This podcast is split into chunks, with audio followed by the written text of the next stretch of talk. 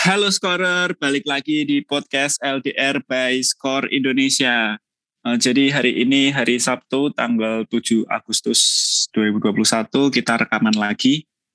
Yeay. Uh, oh. Dan hari ini kita bertiga full tim lagi. Ada saya Bagas, saya Fahmi, dan saya Takefusa Kubo. kan kan kalau yang kayak gitu di akhir mas. Oh ini kalau di awal enggak. ya, biar biar gak biasa. karena ini episode siap, siap. karena ini episode yang nggak biasa. Oh kenapa tuh? Karena kita akan bahas sesuatu yang nggak biasa. Oh, oh ini benar-benar pekan-pekan yang sangat aneh. Bukan pekan sih. Uh, musim panas yang sangat aneh buat sepak bola nih.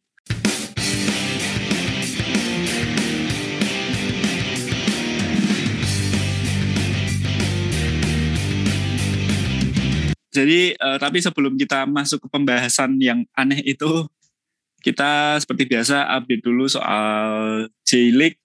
Ada update apa nih Mas Torik? Uh, yes, J-League. Uh, um, pertama, timnas Jepang kemarin ya di Olimpiade. Iya, hmm, sayang sekali ya. Gagal, gagal mendapatkan medali setelah pada perebutan peringkat ke tiga kalah dari Meksiko Iya, nah, sayang sekali kalah 3-1. Hmm.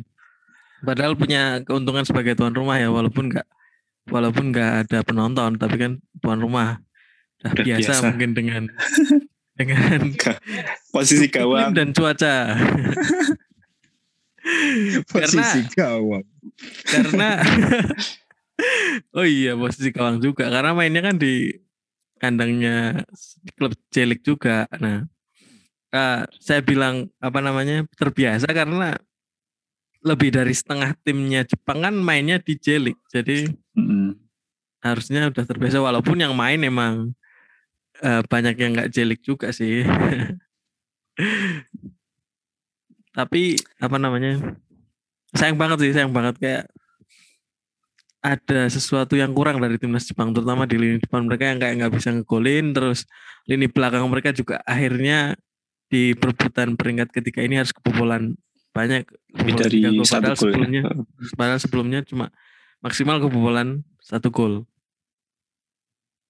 Dan si Takefusa Kubo kemarin sampai nangisnya kayak kayak uh, harus ya? wajib militer. oh, kayak harus wajib militer padahal kan enggak kan ya. Mungkin emang itu satu-satunya apa ya peluang tertinggi untuk mendapatkan uh, apa ya istilahnya prestasi. Ya. di level hmm, dunia. dunia terutama kan di tuan rumah kan rumah hmm, mereka. ya. um, apalagi apa namanya? Uh, tapi saya melihatnya ini sih juga sebagai apa namanya uh, uh, untuk menunjukkan bahwa pemain-pemain jelik juga juga oke okay nih. Kayak Kose Tani sebagai kiper dia main terus enam kali 600 menit tiga clean sheet dia menunjukkan bahwa dia mungkin adalah kiper masa depan timnas Jepang karena kipernya Jepang kan si Kawashima terus sudah dari hmm, zaman hmm, Udah lama banget ya. Oh, menunjukkan dia oke okay juga nih jadi kiper utama kayaknya bisa. Terus pemain-pemain lain juga kayak Yuki Soma yang main terus, Reo Hatate, kayak gitu, Ayase Ueda ini mungkin bakal menyusul teman-temannya yang lain untuk uh, berkarir di Eropa. Mungkin ada Scott Scott, uh, pemandu bakat pemandu bakat yang uh, melihat Olimpiade. Poin ya. Okay. Iya, oke okay juga nih kayaknya. Kosei Kosei Tani ini juga yang main lawan Indonesia dulu ya Mas ya kalau nggak salah. Iya, oh benar. Kosei Tani kiper lawan timnas U19 Indonesia di Piala Asia kualifikasi Piala Asia. Kualifikasi. kualifikasi Piala hmm. Asia di perempat final. Piala Asia berarti. Piala Asia berarti. Piala Asia. Iya, Piala Asia. Eh Piala Asia di Jakarta. Oh, Piala Asia. Itu kan Indonesia mau lolos ke Piala Dunia U20 tapi gara-gara oh, iya. itu kalah kan gak jadi. Gagal, gagal ya. Gagal di iya. perempat final kalah. Yuki Soma juga sekarang udah main bola ya. Dulu saya tahunya ini masak-masak dia. ini ini ada ada orang Jawanya juga di skuadnya timnas Jepang. Oh, siapa tuh? Ayu Museko endi Ayu Museko mungkin ya adiknya mungkin namanya Ayumu Tenanan ora editan Astaga, Oh. astaga. itu ada tambahan lagi mas soal mas. tapi nggak pernah main. Eh, terus eh, Iya, ini pernah kita main. rekaman sebelum laga final sepak bola putra Antara Mm-mm. Spanyol dan Apa mas? Brazil. Nah, tandingnya Brasil sih itu paling. di tandingnya itu di International Stadium Yokohama yang biasanya kalau Hmm. nggak Olimpiade sih nyebutnya Nissan Stadium.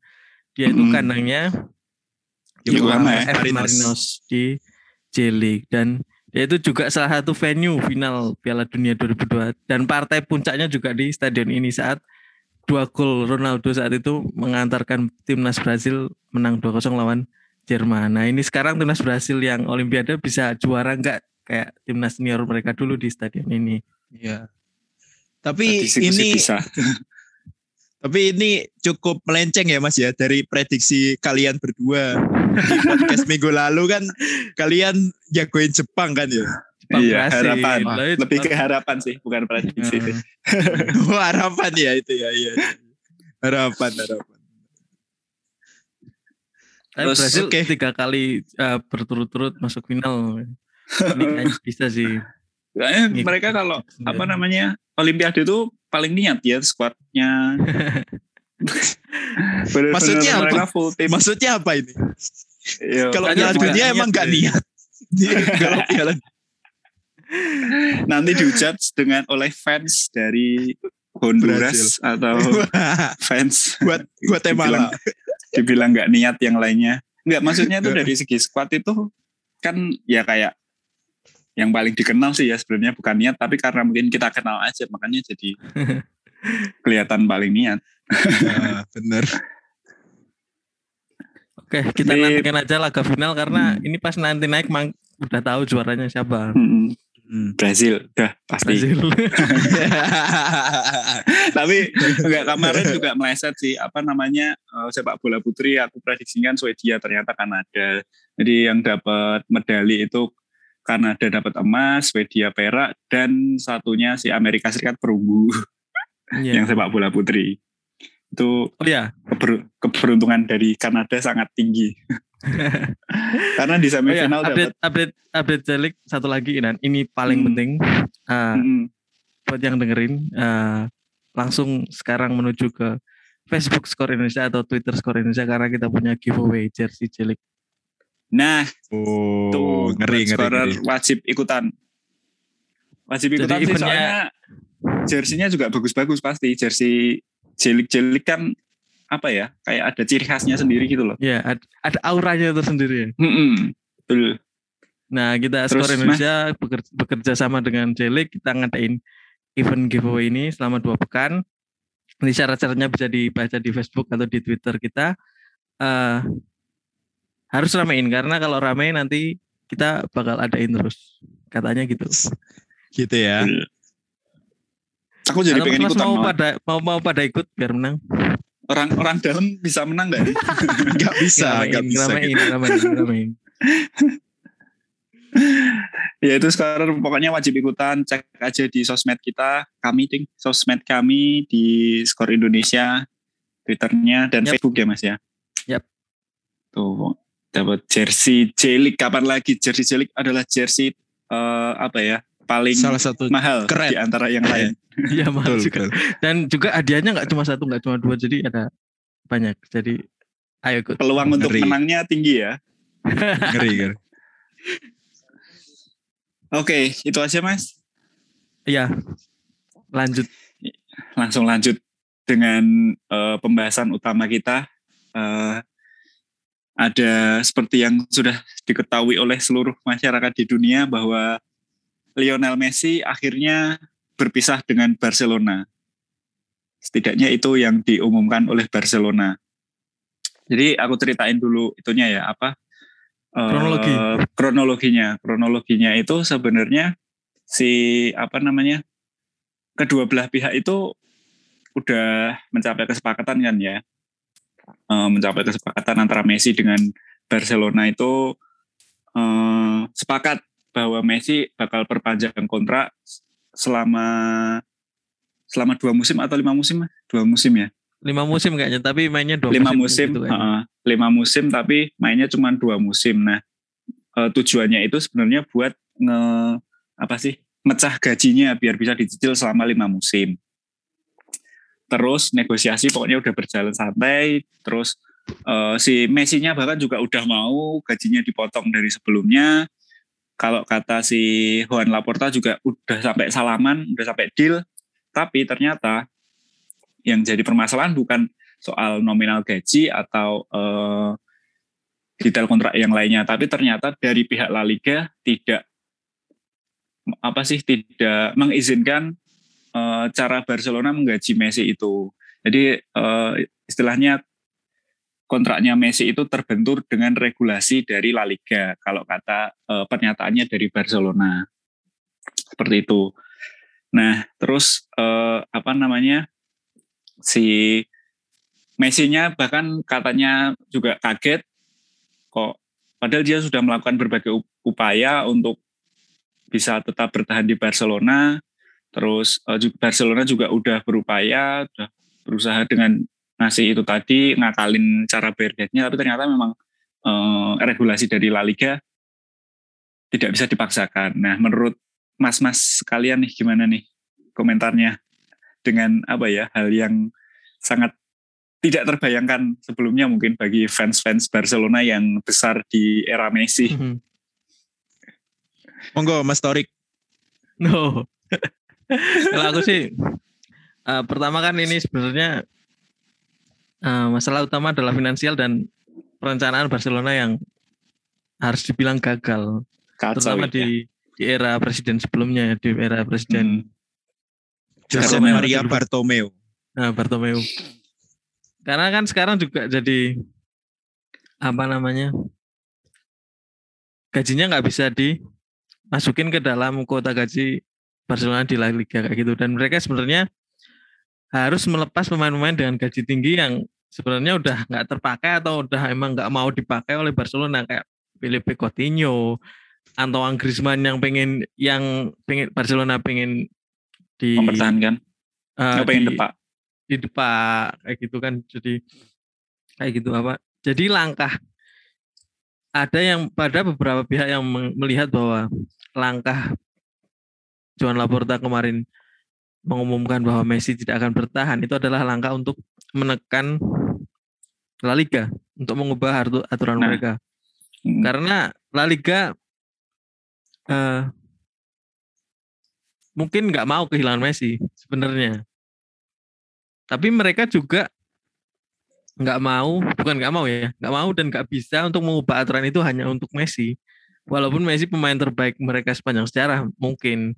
Ya karena satu aturan itu memang harus di ACC oleh semua klub.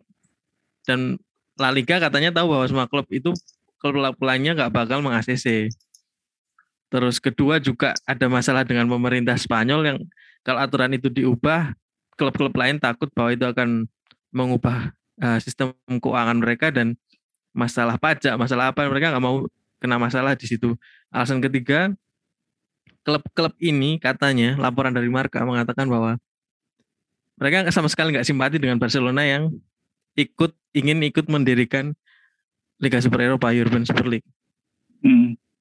Jadi emang susah mau mau Barcelona langkah Joan Laporta kemarin meng- misal itu memang menggertak La Liga susah karena aturan-aturan itu harus di ACC klub-klub lain yang kayaknya nggak bakal mau walaupun uang yang masuk dari keberadaan Messi mungkin nggak nggak sedikit jumlahnya.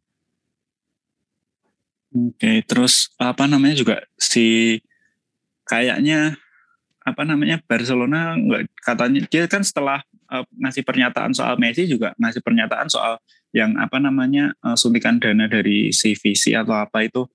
Ya, itu mereka kak bilang juga nggak dilibatkan dalam diskusinya. Itu. Makanya mungkin apakah mungkin memang eh, benar kata Mas Tori tadi eh, Barcelona tidak mendapat simpati dari klub-klub lain di Liga Spanyol itu itu bukan kata saya, itu kata laporan Marka, salah Nah, eh, kata koran laporan olahraga terbesar di Spanyol sana. Spanyol Eh, tapi satu hal lain adalah ketika apa namanya pandemi kemarin kita tahu bahwa Barcelona krisis keuangan. Mm-mm. Tapi mereka laporan mereka bahwa mereka ruginya sangat sangat banyak dan itu eh, menurut saya emang perencanaan yang buruk sekali dari Buruk. presiden sebelumnya. Emang niat kayak Iya gitu atau- karena hampir semua eh, rekrutan dengan nama besar dan uang besar hampir semua nggak bisa dibilang nggak berhasil. Coutinho, Dembele, Griezmann Griezmann, kayak gitu kan. dan apa namanya juga basian-basian lah basian-basiannya dari Bartomeu itu juga kayaknya sus- su- susah buat disapuin juga kayak gajinya si Griezmann kan dari awal udah tinggi Iya. gajinya si Coutinho juga udah tinggi makanya mau dijual pun klub-klub juga pasti pikir-pikir eh, kalau misalkan eh, harus menggaji dengan setara Barcelona pasti nggak finansial Nggak sanggup klub-klub juga ya. eh, eh, Lagi-lagi Dan- pandemi gini. mereka juga secara permainan kan juga entah karena mainnya di Barcelona atau memang lagi underperform selama ada di Barcelona itu mereka kurang jadinya ya klub-klub makanya nggak tertarik kayak Pjanic, Umtiti, terus si Coutinho juga gitu terus mungkin Banyak juga sekali pemain yang nggak terpakai. Heeh. Mm-mm. Terus apa namanya? Mungkin juga klub-klub itu klub-klub lainnya mereka Iya. eh, ngepush nunggu sampai akhir biar si Murah. Heeh, biar murah mau nggak mau kan Murah harus atau dijual anu, kan. Ya murah atau free agent kan. Nah, Kayak gitu. cuman kalau free agent kan masih lama kalau misal kayak Iya. Coutinho, Griezmann, Heeh. mungkin nunggu akhir-akhir biar Murah atau Eh, gratis kalian. heeh, gelem ragah ya wes istilahnya gitu, gelem ragah ya wes gitu loh. Ambillah Iya. pokoknya, ambillah pokoknya yang penting aku nggak bayar lagi. Heeh, benar. kayak Juventus menurutku nunggu kembali nunggu Pjanic kembali itu mereka pasti nunggu sampai detik-detik akhir apa yang bakal dilakukan Barcelona. Soalnya mereka nggak butuh-butuh banget pasti. Cuman Iya. mau kalau dikasih. Iya. Clear clearance sale gitu ya.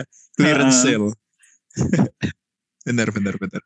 Gue nunggu Iya. pada diskon 90%, 100% karena Iya. karena laporan terakhir bahwa mengatakan bahwa soal eh, gaji itu si pemain-pemain baru Barca pun selain Messi ya, pemain-pemain baru yang baru didatangkan pun kemungkinan ada kemungkinan bisa nggak nggak bisa didaftarkan Nah, karena benar. butuh gaji itu. Jadi mereka emang harus clearance pemain-pemainnya nggak mereka nggak inginkan mereka nggak nggak kepakai harus clearance dikeluarin Benar benar.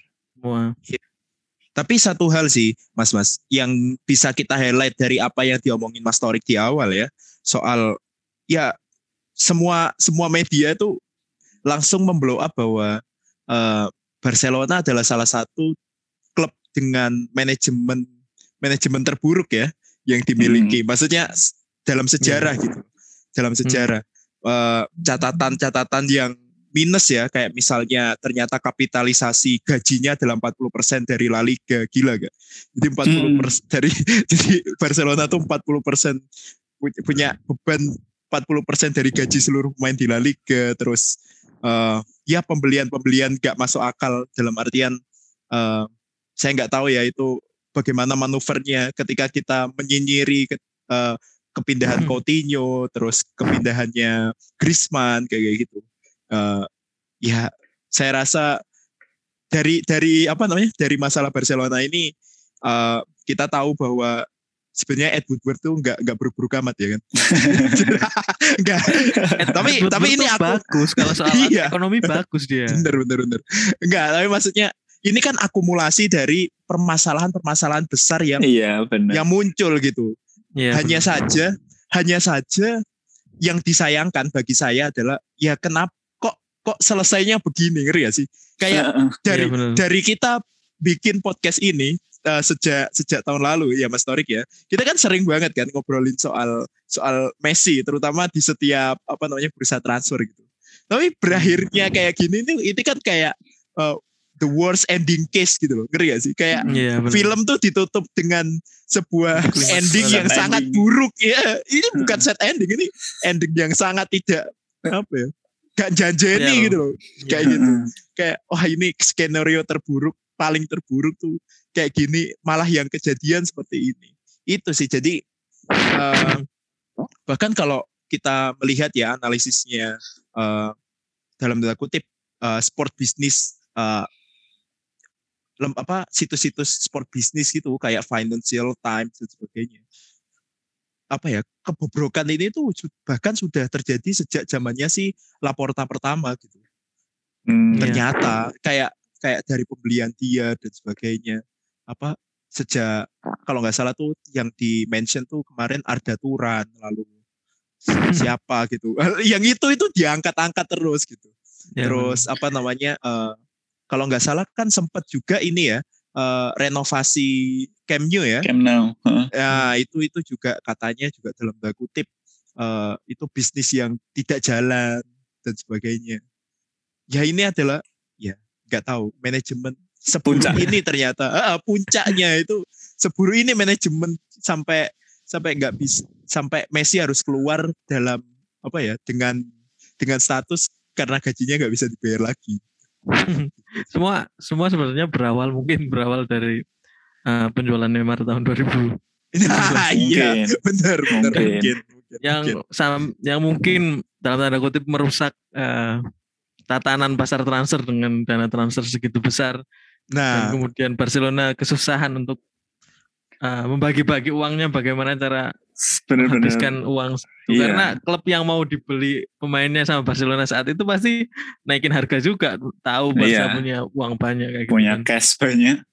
ternyata pemain-pemain yang dibeli nggak semoncer Coutinho dulu Neymar beli beli berapa ya ingat gak 130 kalau nggak salah. 20 ya. 120 130 120 130 130 gila.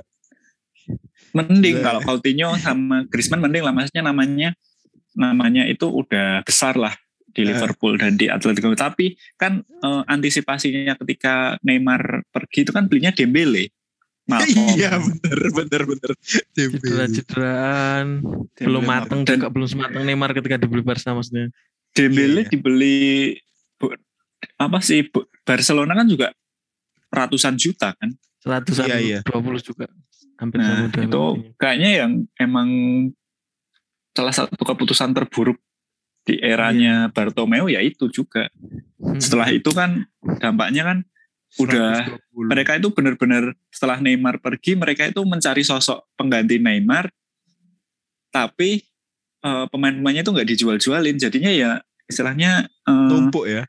Ha-ha, numpuk. Sekarang dijual pada nggak mau pasti. Mm-mm, benar. Benar dan mungkin eh, tadi yang Mas Bagas tadi awal bilang bahwa pemain-pemain besar itu juga nggak perform di Barcelona. Mungkin ada hubungannya juga dengan manajemen yang yang kapuk ya? manajemennya buruk juga pemain nggak nyaman di situ mungkin mungkin jadi nggak Hmm. enak juga. Kayak Griezmann ini di grogoti suruh hengkang nggak gitu. Tapi nanti kalau nggak jadi hengkang kan Ha-ha, jadinya nggak nggak enak. maksimal juga. Hal sama terjadi dengan Coutinho dengan Dembele dengan Umtiti kayak gitu.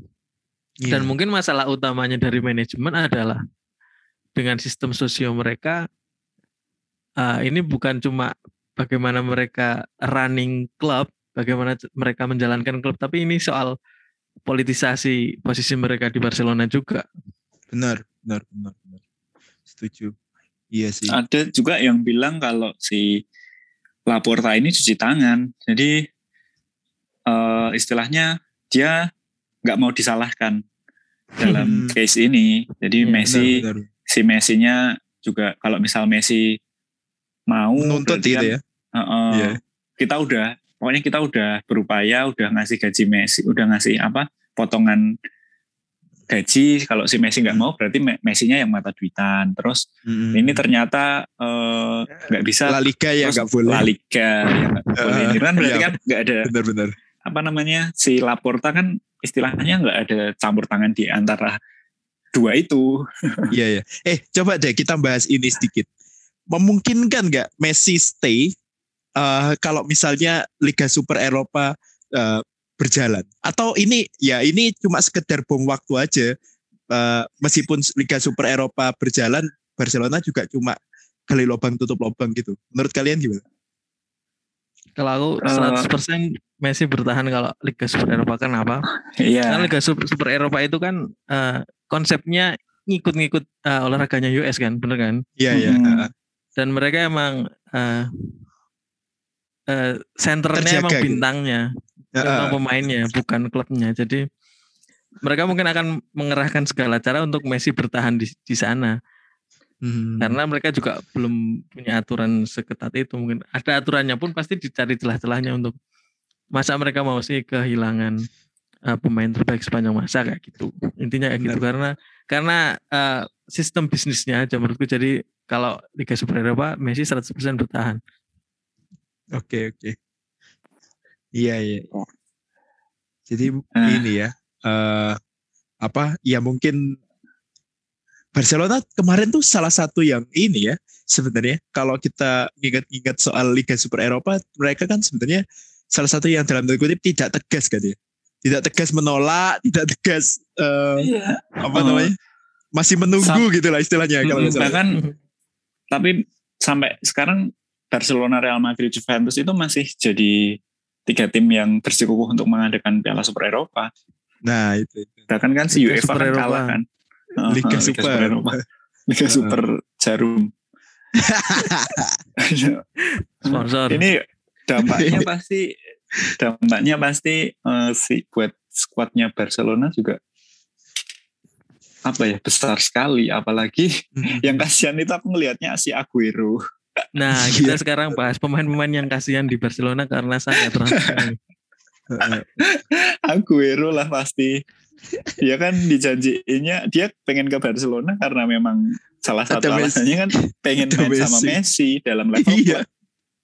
tapi ternyata Katanya juga malah eh, terima eh, gaji yang lebih kecil, pemotongan gaji biar bisa main bareng Hmm. Messi. Tapi ternyata ternyata nggak hoki nggak hoki sebenarnya dia Mainnya- marah-marah mainnya sama Griezmann ternyata ngomong soal So. Griezmann dia kasihan juga karena iya sih eh, laporan dari media-media Spanyol mengatakan bahwa ketika kemarin Saga itu panas terus Iya. Griezmann kan berangkat latihan tuh Heeh. di tempat latihan udah ngumpul banyak fans dan ketika Griezmann datang fans tuh nyel- nyalain Griezmann semua gara-gara Hmm. kamu Messi jadi pergi Loh. karena Griezmann kan gajinya tinggi nih gajinya tinggi Iya. dia nggak mau potong gaji juga Eh, terus dia eh, kalau dia berhasil dijual oleh Barcelona mungkin Messi bisa masuk mungkin loh Mm-mm.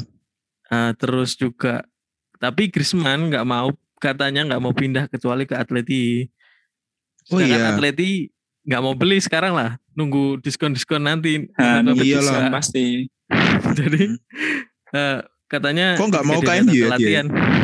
ketika dia datang latihan dia disalahin fans-fans yang berkumpul di situ. Jadi dibully fans juga dia kasihan juga. Nanti kalau Iya, jadi bener, pindah terus tampilnya melempem juga yang kasihan fansnya juga sebenarnya. Bener bener bener Griezmann itu kalau- gaji termahal kedua loh di Barcelona kalau nggak salah. Itu gajinya sampai 45 juta euro. Gile. Bisa dapat Varane buat gaji Kuman 25 Kuman kasihan nggak? menurut kalian Kuman? Kuman mah kayaknya bah bah udah dapat udah dapat Depay ya wis. Ya wis. DP juga kasihan nge-tweet ya sedih eh, God pergi Terus- kalau Kuman mah ah, udah ada alasannya. Kalau nggak berhasil kayaknya maklum maklum aja kayaknya. Iya, karena tidak ada Messi ya kan. ini benar-benar Messi. berantakan. Skuadnya berantakan si siapa namanya si Juan Laporta ini juga harus eh, mereformasi skuadnya si Barcelona juga Reformasi akhlak ya. Reformasi akhlak.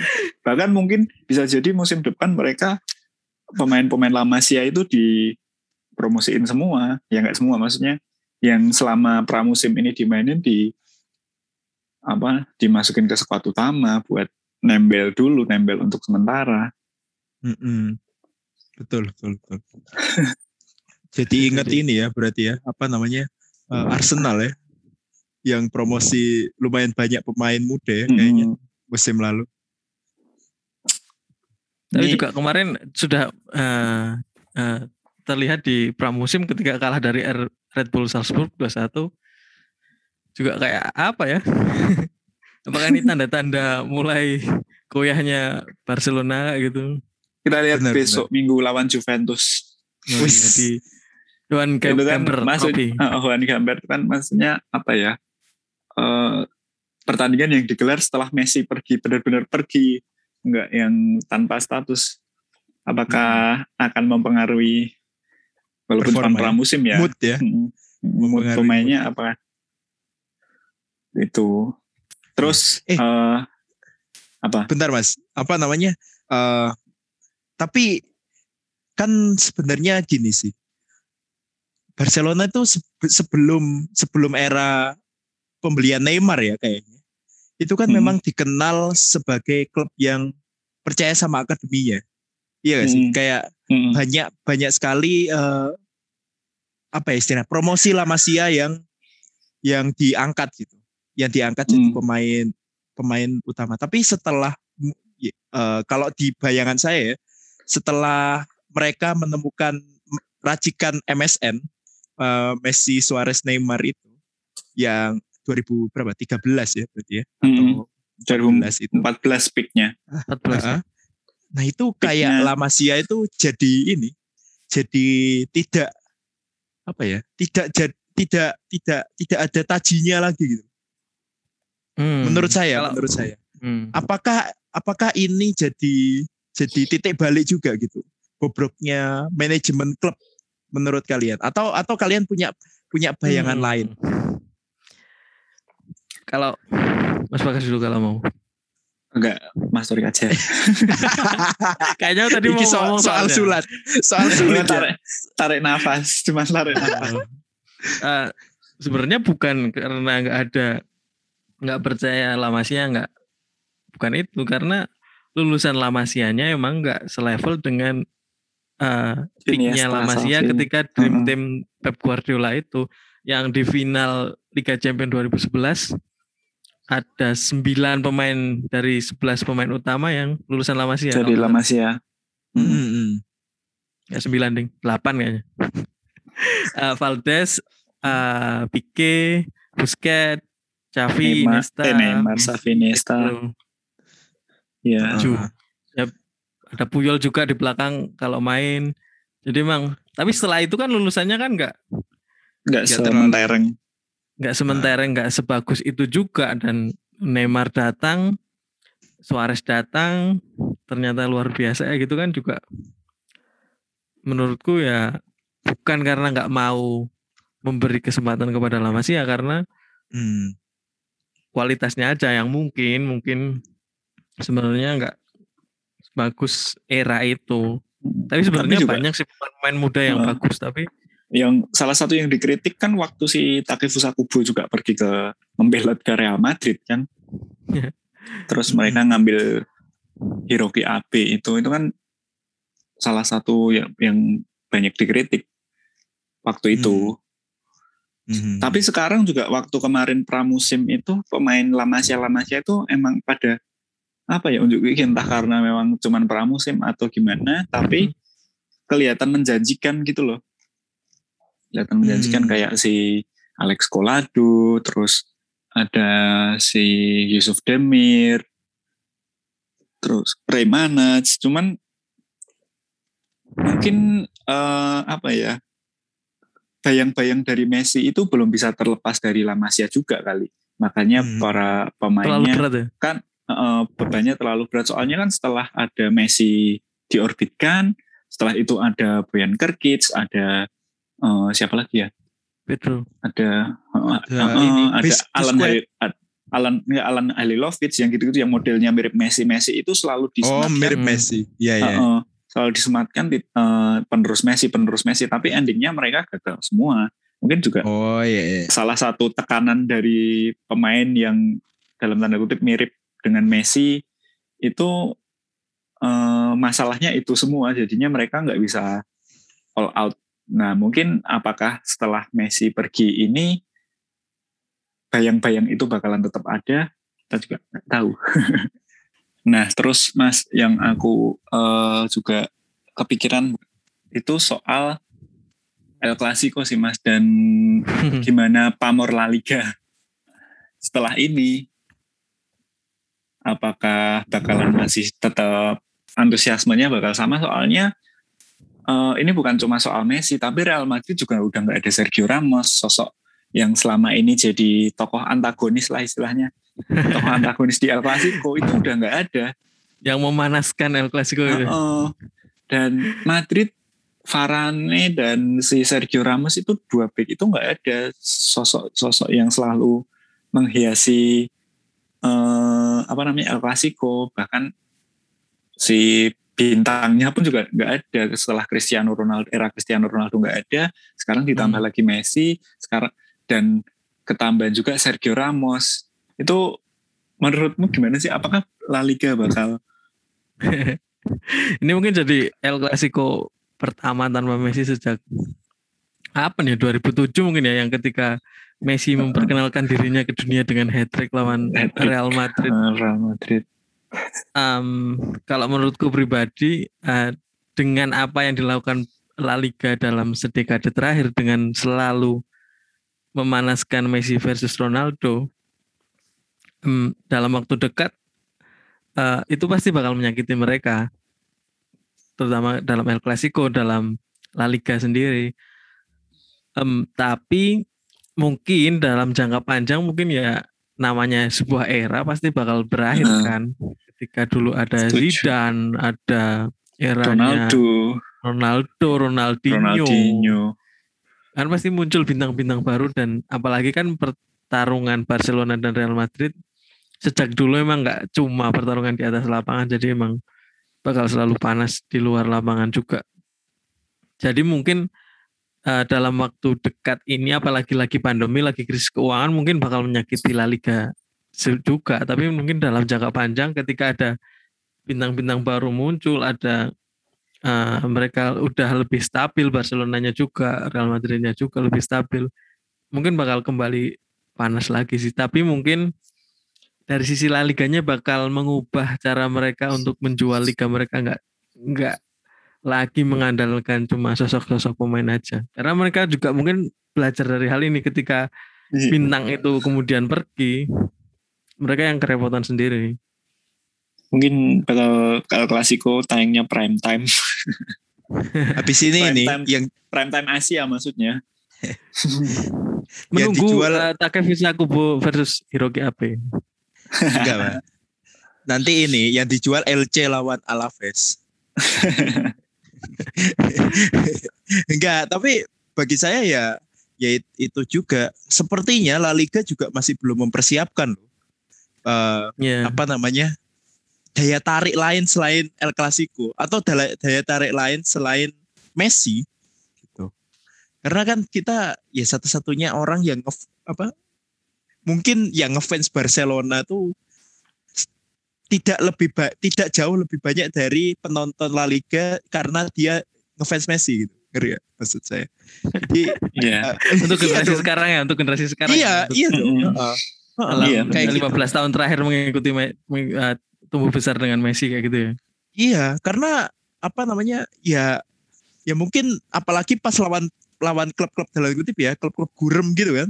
Ada Hmm. potensi Messi nyetak hat-trick, 4 gol atau berapa gol gitu kan. Itu kan sangat mengasihkan sebenarnya. Kalau kita ngomong di Indonesia mungkin nggak banyak, tapi di dunia belahan lain kan tidak menutup kemungkinan ada segmen audiens La Liga yang cuma ingin lihat Messi aja gitu.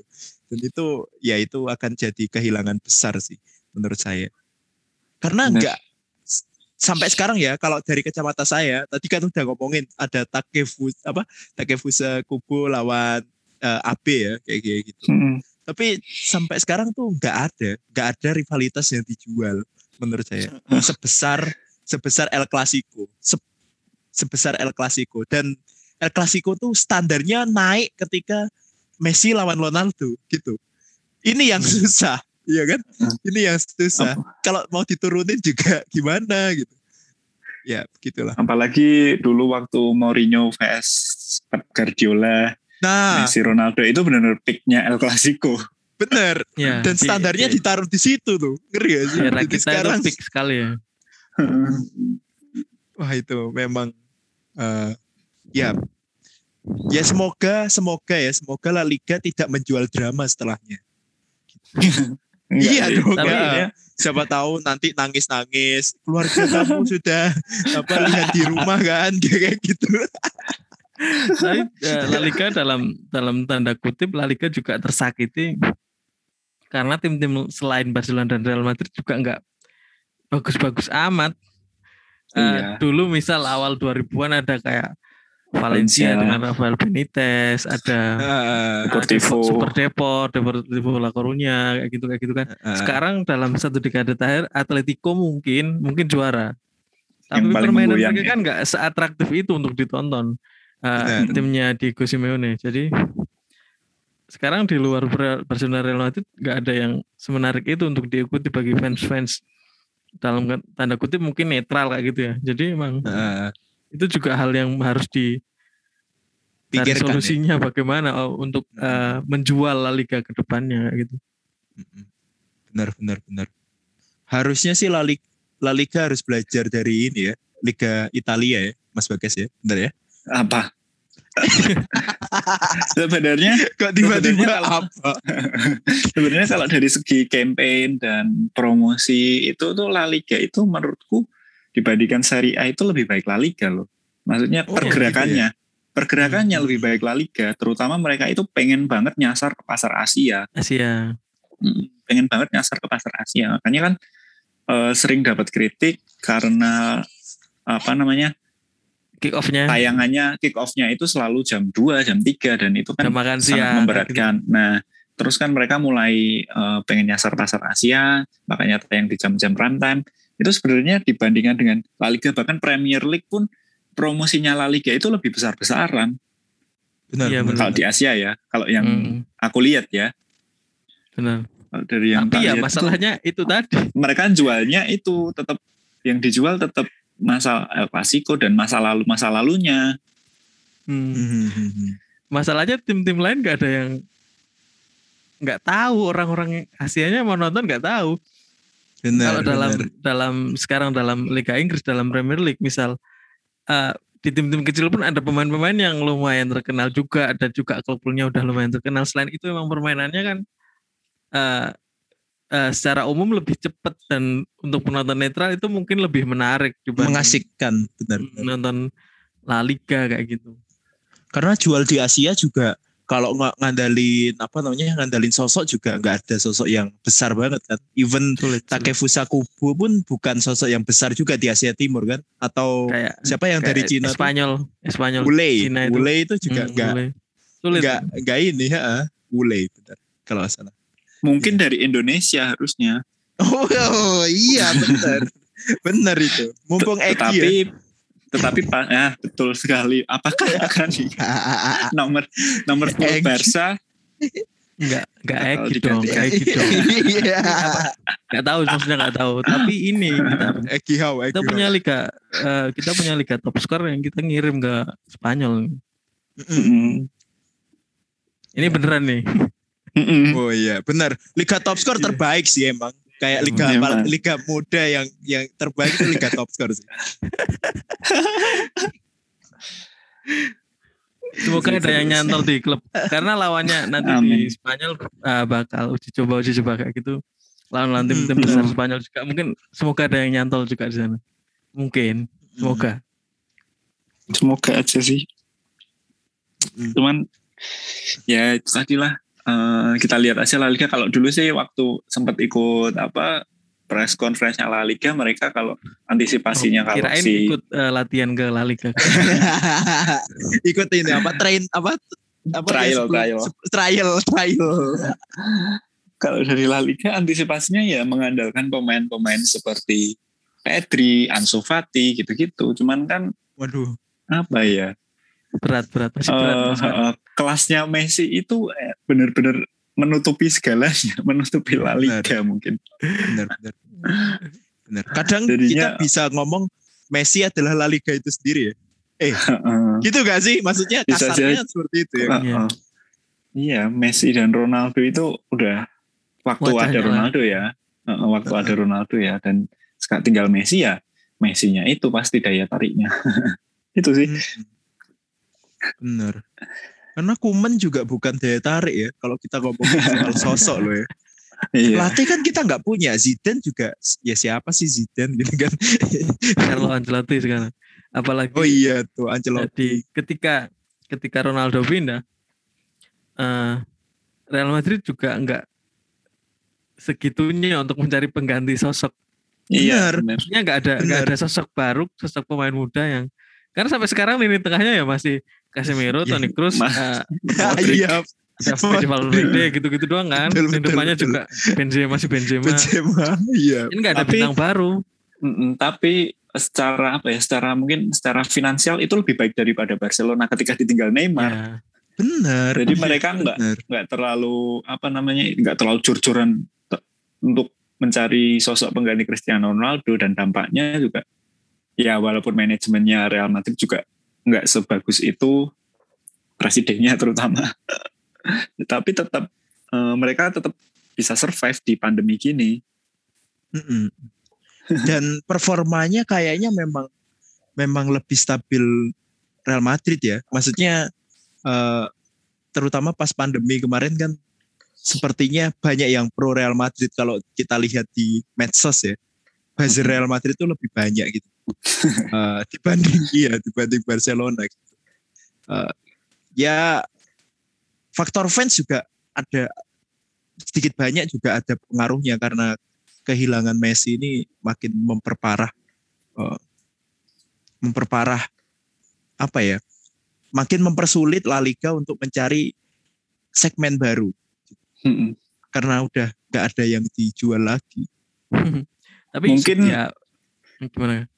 nggak sih nggak lanjut dulu Tapi mungkin kayak yang tadi dibilang pandemi itu mungkin mungkin eh, selama beberapa saat ke depan mungkin fokusnya klub-klub La Liga dan fokusnya La Liga sendiri mungkin ya yang penting jalan dulu nggak karena ada beberapa klub kayak LC, Murcia, Reus kayak gitu kan mendapat hukuman administratif gara-gara finansial mereka. Mm. Jadi emang gimana bisa jalan dengan oke dulu lah dengan kondisi finansial seperti ini. Mm-mm. Pasti bakal tersakiti apalagi kalau Messi keluar, sponsor mungkin banyak yang ikut keluar. Mm-mm. Hmm. Iya, iya. Mungkin kalau dari segi promosi bisa bekerja sama dengan skor Indonesia mungkin mau bikin benar benar apalagi kalau ada wartawan yang rutin dikirim ke Spanyol ya betul Wah, itu. sekali. iya itu tolong ya tolong Liga. Javier Tebas tolong Javier Tebas dipertimbangkan skor Indonesia ya Kan udah kerja sama sama Liga Top Score ya. Oh, iya. Skor ID-nya juga sekalian. Jadi Sekali. Iya, betul. kan ada Kami- mungkin tim top score yang dikirim ke sana ada yang bikin video kan. Jadi Heeh. sekalian ada ada daily reporternya. jurnalis. Mm. Iya. Eh, eh, eh. Apalagi Mas Bagas ini udah punya kemampuan bahasa Spanyol ya Mas. Coba Mas, Nah, coba Mas. betul sekali. coba Mas, coba Mas. Si si si. si, si. Sampai skece rumah ru. ya kan? Gracias. Karena sering nonton Dora ya kan. Aduh, Oke lanjut, ya. Oke oke lanjut lanjut. Ini lanjut. sekarang membahas life after Messi, bukan life after Messi. sih. Waduh. Ke mana La Liga. Messi akan pergi? Oh gitu. Ke mana ya? Messi akan pergi? Oke. Nah, kalau dari kabar-kabar terkini yang paling realistis itu sebenarnya ada dua tim PSG dan Manchester City. Cuman eh, sekarang yang ada di pole position itu si PSG karena si Manchester City baru mendatangkan si Jack Grealish dan mereka selain itu juga eh, menurut rumor fokus pengen ngejar si Harry Kane. Jadinya plot keuangannya kemungkinan untuk udah habis untuk dua pemain itu. Nah, PSG eh, menjadi sekarang menjadi satu-satunya tim yang paling realistis untuk bisa menggaji Lionel Messi. Nah, menurut kalian apakah realistis Messi Benar. ke PSG, Messi berkostum selain Barcelona? Gini gini, Mas. Eh, tapi sebelum kita bahas ya, eh, saya Hah? mau menyatakan rasa sebel saya gitu. Apa Eh, tuh? Ya nggak tahu jokes-jokes, jokes-jokes, eh, jokes-jokes yang sudah sering diobrolin tapi jadi jadi garing gitu loh.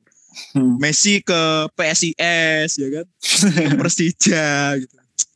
Gak masuk kalian tuh ya kan. Tolonglah Liga Liga 1 ini udah Kalau mulai ya, Ini kalau nggak ngupload Loh, berita loh. Bida Messi pindah ke Persib. iya makanya. Astagfirullahaladzim. itu Top sudah skor- tidak relevan. Top Gimana, skor gimana? Piala Dunia dari timnas Argentina Mario Kempes pernah main di Indonesia loh. Ini nggak bisa ini. Iya tapi Main-main. kan iya tapi bukannya kayak gitu itu kan kayak jadi garing gitu. Iya. Sudah tidak relevan lagi. Terutama Iya, makanya. Aku yang paling kritik keras adalah Bida Messi ini. Bida Messi ke Persib ini selalu diulang-ulang. Setiap ada Messi rumor Messi pindah itu selalu diulang-ulang.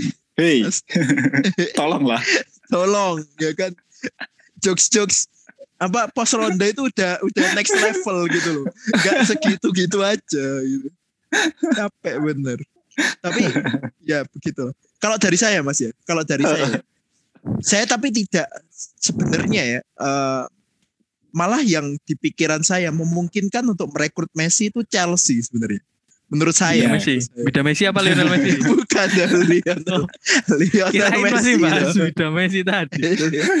Lionel Messi Oh iya iya iya lanjut. Lionel. Messi. Kalau menurut saya yang paling possible ya, karena kegilaan, maksudnya secara ya memang Nasser El Khelaifi itu punya passion di di sepak bola juga. Tapi bagi saya yang punya passion dan punya ide apa ya, eh, manuver-manuver gila itu Roman Abramovich dan sebuah ketidakmustahilan, keniscayaan lah bagi Chelsea itu untuk untuk ini, untuk untuk merekrut Messi. Kalau enggak, malah dibanding Messi berseragam Manchester City, saya mungkin lebih apa bagi saya lebih berpotensi bahwa Messi akan balik ke Argentina. Menurut saya, menurut saya untuk main di klub lokal atau ya cuma hahi Ya, apa nyari keringat lah ya, nyari keringat gitu ya kan. Messi nyari keringat. Eh, bapak-bapak. nyari keringat kurang ajar. ya kayak gitu lah. Bapak. mungkin Newell Newell Old Boy akan Iya. akan ini akan mencoba merekrut ya ya, atau ke Amerika Serikat itu itu tiga hal yang menurut saya malah lebih seru ya perjalanan Messi ke situ daripada ke PSG atau ke City Hmm. Mm-mm. Di Chelsea mungkin jual eh, kilang minyak satu gitu ya. iya eh, atau jual apa apa sih Nggak boleh sekarang nggak boleh kayak gitu. nggak boleh ya, nggak FFP, boleh. FFP. I- iya, iya. memang katanya eh, Chelsea langsung mengadakan rapat darurat dengan Roman Abramovich soal Messi. Nggak tahu Hmm. keputusannya. Tapi ke Newell Old Boys juga kemungkinan karena klub lamanya mungkin jadi dia kembali ke situ menikmati masa-masa sebelum pensiun di negaranya Hmm. sendiri. Tapi mungkin di usia sekarang mungkin belum ya karena permainannya juga masih oke ya di atas dan eh, Piala Dunia tahun depan. Dia mungkin pengen tetap di kompetisi kasta teratas sampai di Piala Dunia tahun depan mungkin mungkin. Tevez tuh ini gak apa main di Boca Junior tuh sampai tua juga gak sih? Iya, setelah setelah pergi dari Juventus dia balik ke Buka. Iya kan? Sampai akhir 30-an Pensiun. ya? Akhir Pensiunnya 30-an di ya? sana. Atau atau sampai 40-an? Belum sampai. ya? Enggak, enggak sampai, enggak Belum sampai. sampai 40 ya. Hmm. Kalau Mas Torik gimana? PSG atau sih, City? Eh, jangan ke City lah, terlalu Overpower. Terlalu superior. eh, eh. Terlalu superior. Karena ya. kalau beli Grealish, beli Kane, beli Messi kan Bentar-bentar tahu Mas. bertanya-tanya, tahu bertanya-tanya, Itu- uangnya dari mana? Enggak. Enggak, itu karena alasan eh, Liverpool takut atau Liverpool makin terjerembab ya kayaknya ya. Lah. Kita Liverpool nggak takut, udah kalah 3-0 aja bisa balikin 4-0 ada Messi. Oh, siap, siap, siap. Enggak karena eh, Ngandalin emang- makan Konate ya. Hey, Ibrahim Konate. Um, Oh iya, Ibrahim Kalau di-. Iya, kalau di PSG kan emang mungkin pengen membawa tim ah, pertama kali juara Liga Champions kayak gitu. Mhm. Apalagi ada teman-temannya juga di sana kayak Iya, Di Maria, Neymar, Neymar, kayak gitu kan. Paredes. Neymar temen ya? Paredes. Teman, masih pelukan-pelukan kemarin kan. oh iya benar benar. Benar benar benar benar. Ada Kalau ke Amerika mungkin sih, mungkin tapi mungkin habis Piala Dunia aku bisa melihatnya karena Mm. ya sekarang udah nggak harus membuktikan apa-apa lagi sih Messi menurutku. Iya. Iya. Ke Amerika tuh mungkin juga dari City sih. Kalau pindah ke City ya. Kalau pindah ke Hmm. Manchester City, dia akan pindahnya ke New York City. Mungkin, Hmm. mungkin ya. Iya. Eh, atau ke klubnya Beckham, tapi Iya. Messi juga harusnya lebih besar. sih Kayaknya masih daripada- dia masih eh, memiliki jiwa kompetitif. betul betul. Mungkin betul. jadi ke PSG mungkin lebih lebih nyaman karena udah ada Neymar. Hmm. Mungkin nggak ke Bayern Munchen. Nggak mungkin ya. Tidak, kayaknya. tidak. Bayern tidak. Menurutku Bayern tidak se apa ya, se membutuhkan itu sama Messi. Tanpa. Messi aja mereka udah tanpa ada lawan gain kan. gain yang besar ketika Heeh. dia merekrut Messi.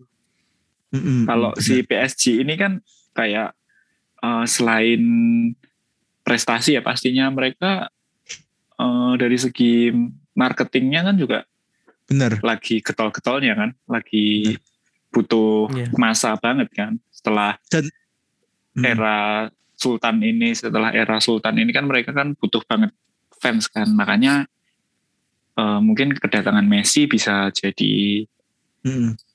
Tambahan fans sendiri buat PSG. dan ambisi ya ambisi kayaknya Nasser Hmm, tuh ambisi. punya punya ambisi yang gila-gilaan dia mungkin salah satu football enthusiast yang benar-benar entusias tuh kayaknya dia sekarang itu ya Dan kalau ngomong eh, di dalam lapangan juga lini depannya masih ada ruang lah untuk Messi. Ada Mbappe, Hmm, ada Icardi, ada Neymar. Cadangannya mungkin Di Maria, Sarabia. Jadi masih ada Hmm. ruang untuk Messi untuk masuk. Dia bisa main bareng misal Mbappe, Icardi, Messi di depan, Neymar di posisi nomor 10 bisa juga. gitu. mhm. Jadi memang dari sisi pemain pun ah, bisa dibilang masuk akal untuk PSG mendatangkan Messi ya. Tapi kira-kira ada yang bakal dikorbankan nggak sih? Apakah Di Maria Mbappe? Kasihan Oh, Di tapi- Maria. tapi Mbappe Di Maria ini- mungkin Pemain underrated. tapi eh, saya tadi baca satu ini satu apa namanya satu artikel. Ini menarik juga. S- mungkin ya kegagalan kegagalan apa maksudnya kolapsnya Barcelona sekarang itu karena dalam tanda Barcelona blew up the fortune gitu loh. Kayak mereka sempat berada di dalam periode di mana Messi itu naik harganya lagi masih tinggi dan dalam tanda kutip rumornya itu masih banyak orang mau beli gitu. Kalau nggak Hmm. salah tuh dua tahun atau tiga tahun yang lalu ya ketika apa namanya? Ketika Messi itu diminati sama sama City juga kalau nggak salah ya. Eh, sebelum pandemi, seingat saya. Pas awal-awal lagi ada konflik. Lupa Atau memang- 2019 ya. 2019 atau Hmm. atau Akhir tahun lalu kayaknya. Iya, eh akhir tahun lalu kak, kayaknya sebelum pandemi deh. Hmm. 1920 kalau nggak salah ya, musim Hmm. 1920 ya. Itu harusnya sih menurut saya eh, Messi bisa dijual. Maksudnya iya gak sih? Hmm. Jadi apa? Jadi menurutmu dia- Barcelona mereka- Barcelona kehilangan kesempatan, kehilangan waktu yang tepat untuk menjual Messi kayak gitu. Iya, dan itu dan itu bisa tidak diulang oleh PSG, ngerti gak sih? Ketika kan kemarin Mbappe itu sebenarnya agak flop ya di eh, apa Euro, Euro. ya, di Euro. Euro. Euro kan flop. Nah mungkin mungkin nih mungkin kalau misalnya musim ini adalah musim tepat untuk menjual Mbappe dengan harga sama atau di atas ya, sama atau di atas dia beli. Itu itu akan jadi opportunity yang sangat baik. Apalagi saya. kontraknya Mbappe udah mau habis. Jadi Mm-mm. eh, harap-harap cemas. Eh, harus antara harus buruan jual si Mbappe atau eh, apakah si Atau kedatangan si gratis. Mm, dan gitu. Mena- eh, yang menarik itu apakah ketika misalkan Messi beneran datang PSG, Mbappe berubah pikiran, mungkin Nah. mungkin eh, pengen Hmm. apalah eh, setidaknya satu musim lah, semusim main bareng Messi di PSG. Eh, Bisa jadi. Tapi emang kalau soal dana tadi emang eh, musim panas ini juga PSG belum mengeluarkan uang yang dalam tanda kutip banyak ya karena cuma ya. baru beli baru cuma baru membeli Hakimi dari Inter dengan 60 juta euro. Yang Hmm. lainnya juga Wijnaldum gratis, Gratisan. Ramos gratis, Donnarumma gratis. Jadi emang mungkin antara dia jual Mbappe atau emang dia nggak jual sama sekali sih menurutku. Hmm, Karena ya. pemain tapi lainnya nggak numpuk ya? ada yang tapi numpuk gak sih itu si Enggak. apa? Enggak ya? Belum 24 ya? Eh, 24 apa 27 sih maksimal apa? Eh, Uh, Liga Perancis kayaknya nggak ada maksimalnya. Liga Spanyol Oh, yang ada. maksimal. Kalau Hmm, kalau hmm. Liga Perancis kayaknya nggak ada. Liga Spanyol yang ada maksimalnya kalau nggak salah. hmm. Iya sih. kalau Apakah maksimal sih eh, tinggal tinggal pinjemin pemain aja kalau PSG kayaknya banyak yang mau. Mm-mm. Mi- Minjem ini Cardi ya. Ke oh, Tulus. kemungkinan Ke Tulus. tapi kemungkinan tulus ke hatimu. gimana gimana? Kemungkinan bakalan yang dikorbankan nama terbesar Icardi mungkin. Apakah Mm. mungkin nggak sih Icardi ke Juventus? Kayaknya Oh, ke AC Milan. Harapan ini sebenarnya harapan. Saya kayaknya ke AC Milan. Icardi ini keputusan yang sangat salah. Ini istrinya yang toksik ini membuat karir Ngawur, membuat ngawur. Istrinya membuat karir membuat karir suaminya meredup kan. Iya. Enggak lah, toxic. enggak meredup lah kan gajinya di PSG kan Iya pasti sih. tinggi. Iya, Apalagi kalau dari musim kemarin juga ngegolinnya banyak banget kan Icardi. emang iya Icardi 13 gol dari 28 laga. Banyak enggak? Oh, lumayan, lumayan lah. Belum lagi Wandanara kan mungkin baru kenal sama circle sosialita di Paris kan. Jadi Paris ya. mungkin itu susah sih kalau balik ke Turin tuh kayaknya belum pamer tas Gucci-nya gitu kan. Jadi ya ntar dulu kayak mungkin gitu. Ya kalau balik Jadi- ke Italia ke kota mode mungkin enggak ke Mungkin Milan. mungkin AC Milan kayaknya ya. Tapi Maldini nggak mau ju apa beli pemain mahal kan. Aduh. Yes. Yes, Ya spesial berarti, berarti berarti yang dikorbankan mungkin Mbappe jadi dijual ke Liverpool. Nah, itu harapan juga.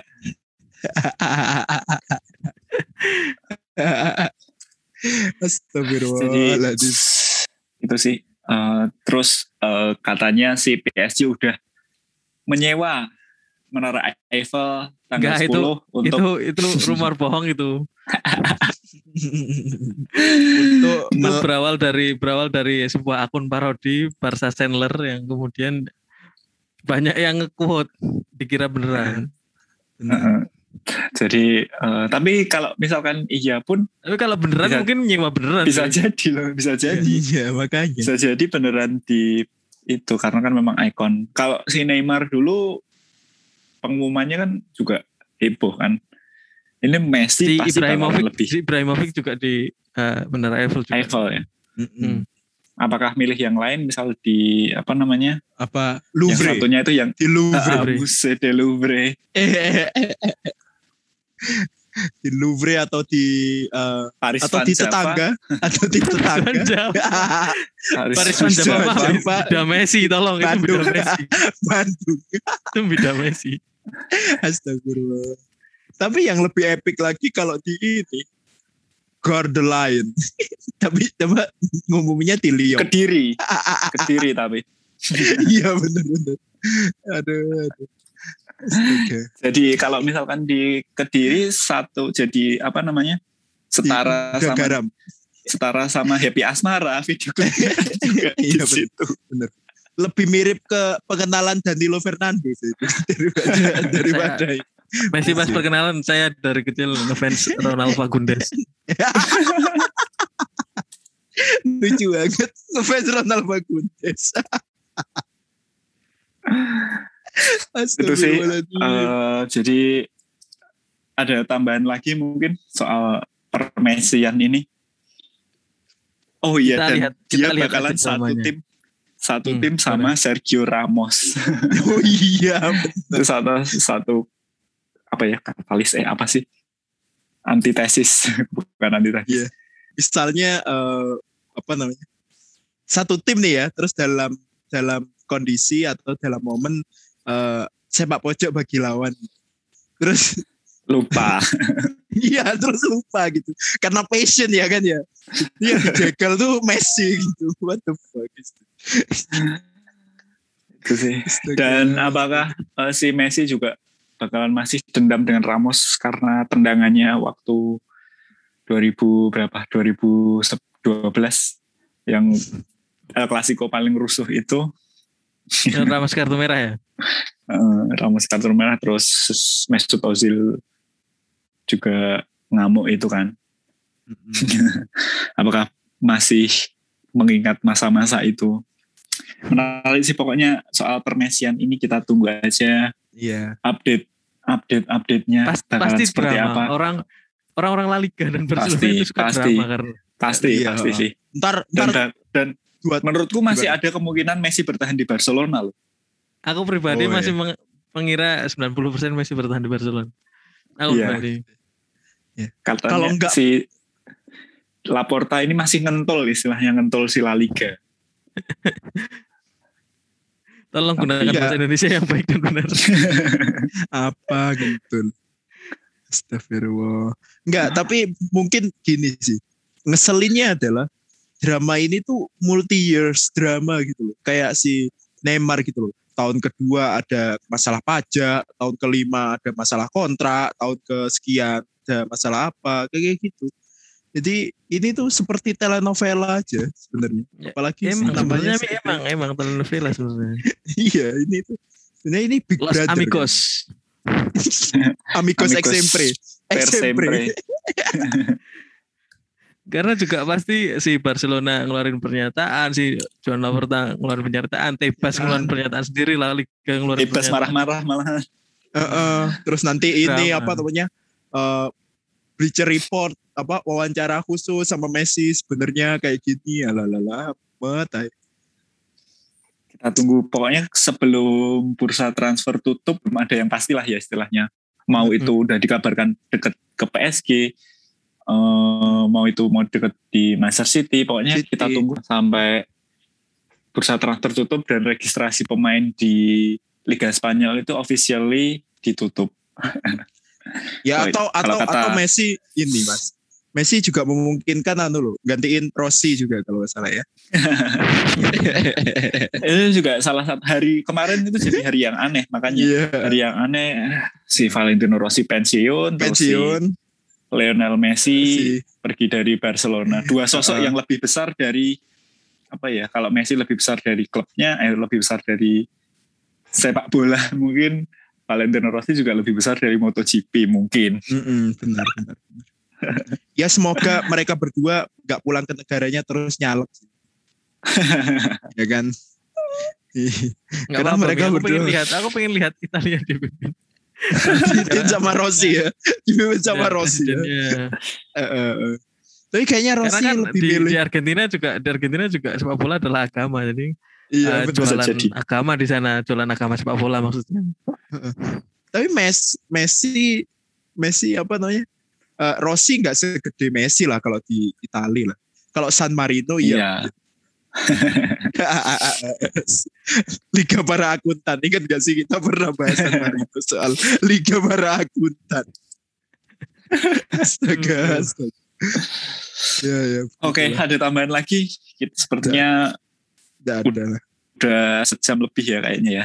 Iya. Kayaknya kita Gip. tutup Habis. dunia per eh, gibah kita Messi ini. membahas teori telenovela eh, perdramaan Lionel Messi ini eh, ya itu tadi. Pesan dari kami pokoknya itu tadi jangan sampai ada jokes-jokes Messi lagi. Iya makanya atau Messi ke PSS Sleman tolong ya. Itu udah nggak betul masuk. sekali. Kalau masih ada komen-komen seperti itu Messi nggak- blok. Messi nggak mau nggak mau ke PSS Sleman karena nggak bisa bahasa Italia. Oh iya. PSS Solo PSS Solo ya. PSS Solo Hmm.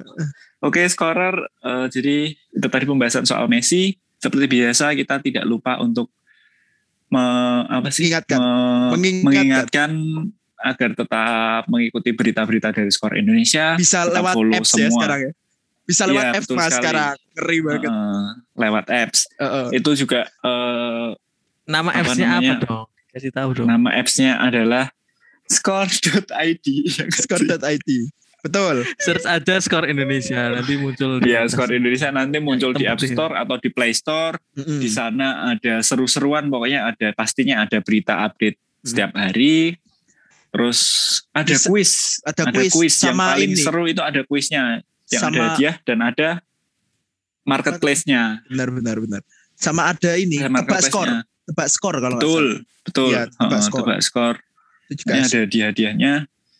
Terus kalau kalian mau cari aparel-aparel olahraga juga ada marketplace-nya. Pokoknya Hmm. download lah eh, one stop solution buat buat olahraga Olahraga. dan e-sport ya. eh, olahraga dan e-sport.